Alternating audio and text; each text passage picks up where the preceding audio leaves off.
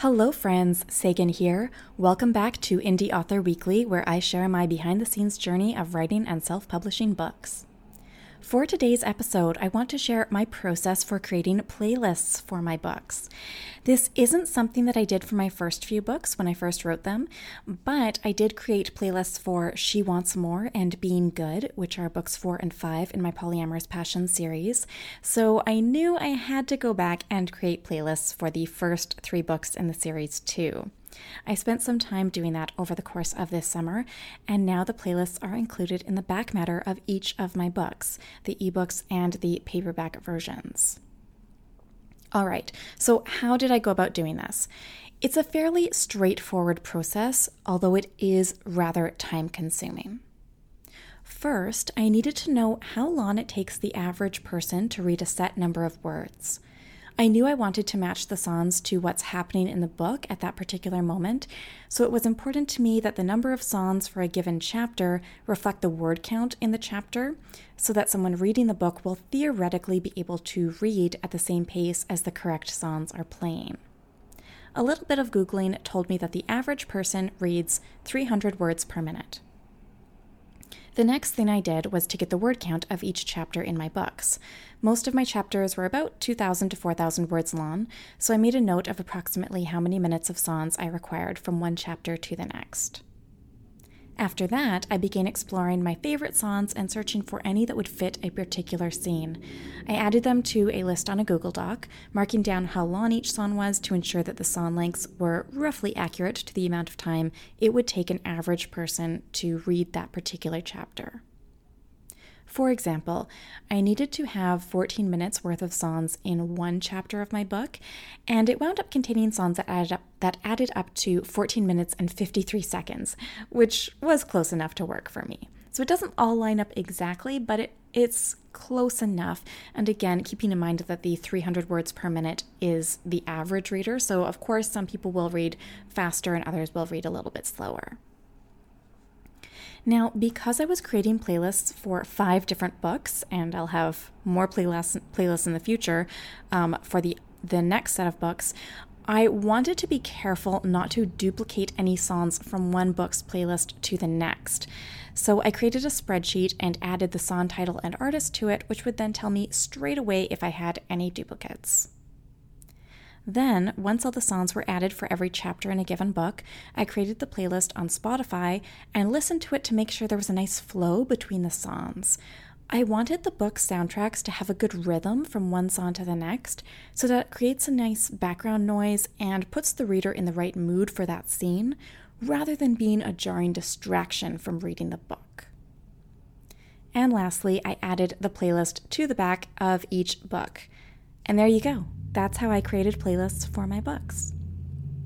There was something really lovely about choosing songs that I adore and ensuring that the songs I chose fit the right mood and emotion for the scenes they represent.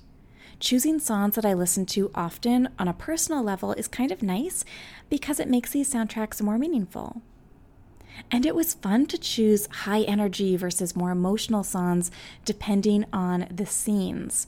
When the characters are struggling in their relationships and going through a tough time, there are more heart wrenching songs. So I included things like The Scientist by Coldplay, um, which is in book three, Make Me Forget. And then when we get to Helen's story in books four and five, the songs tend to be higher energy to reflect her character and mood. So that's when we get into songs like I'll Come Crashing by a Giant Dog, and Friction by Imagine Dragons, and Boys by Lizzo, and so on.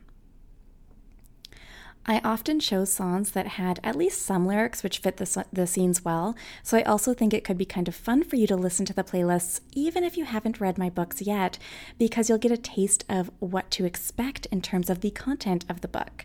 For example, I had a lot of fun choosing Atletico by Rae Morris for the introduction of A Choice Between Two, which is book one, as well as Handlebars by Flobots as the introduction to Gaming the System, which is book two. Um, I really felt like they accurately represented those particular scenes at the time. And it is kind of funny because you'll you'll see from one playlist to the next that there's certain uh, artists who I tend to include more often than others. I think Metric and Taylor Swift and Mother Mother are some of my main ones. Um, so it's it's kind of fun in that sense because you can get a little bit of a taste of my personal uh, taste in music, right? When I was combing through the songs in my library to choose which ones to include in which books, I also came across some that I know without a doubt will be perfect for a particular scene in a future book, so I made note of that too. I would definitely recommend that you do the same if you're planning to create playlists for your own books. That will just make it much easier for you when you are finished writing the novel and then when you're starting to officially construct the playlist for that book, if you've already sort of gathered a few of the songs together that you uh, think would be a really good fit. All in all, it does take quite a bit of time to create playlists for books, but it's another fun way that readers can hopefully feel more connected to authors. It's cool to have playlists full of some of my favorite songs too. I've been listening to the playlists quite a bit since I created them, so everyone benefits. As I mentioned earlier, the playlists that I created for my novellas are now included at the back of each book. So if you buy the ebooks, they're in there. The new updated versions of the paperbacks all have them at the back as well. But all of the playlists are also available on Spotify, so um, you can access them there. You can tune into them at saganmorrow.com slash playlist one for book one, saganmorrow.com slash playlist two for book two, and so on for every single book. The soundtrack for my next novella, Being Good, which is book five, is already available on Spotify.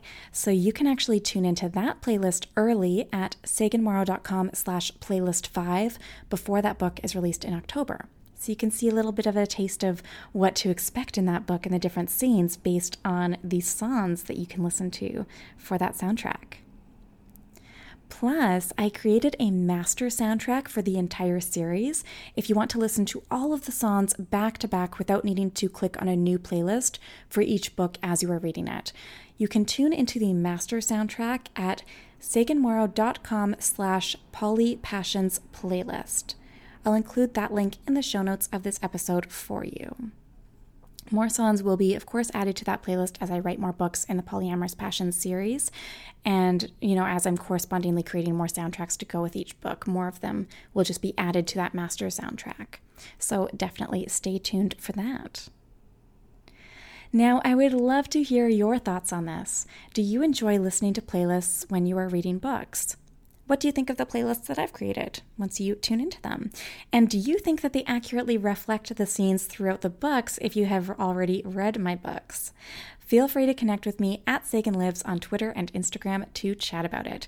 And you can send me a message on either of those platforms if you have requests for future episode topics too.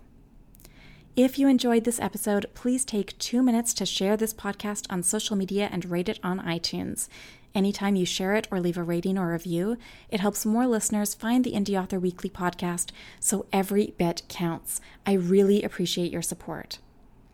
As with all the episodes here on Indie Author Weekly, you can access complete episode transcripts, sample chapters of the books, and a few other bonuses and goodies on the secret version of this podcast at saganmorrow.com slash secret podcast, so hop over there to check it out. Thanks so much for tuning into the Indie Author Weekly podcast, and I will see you in the next episode.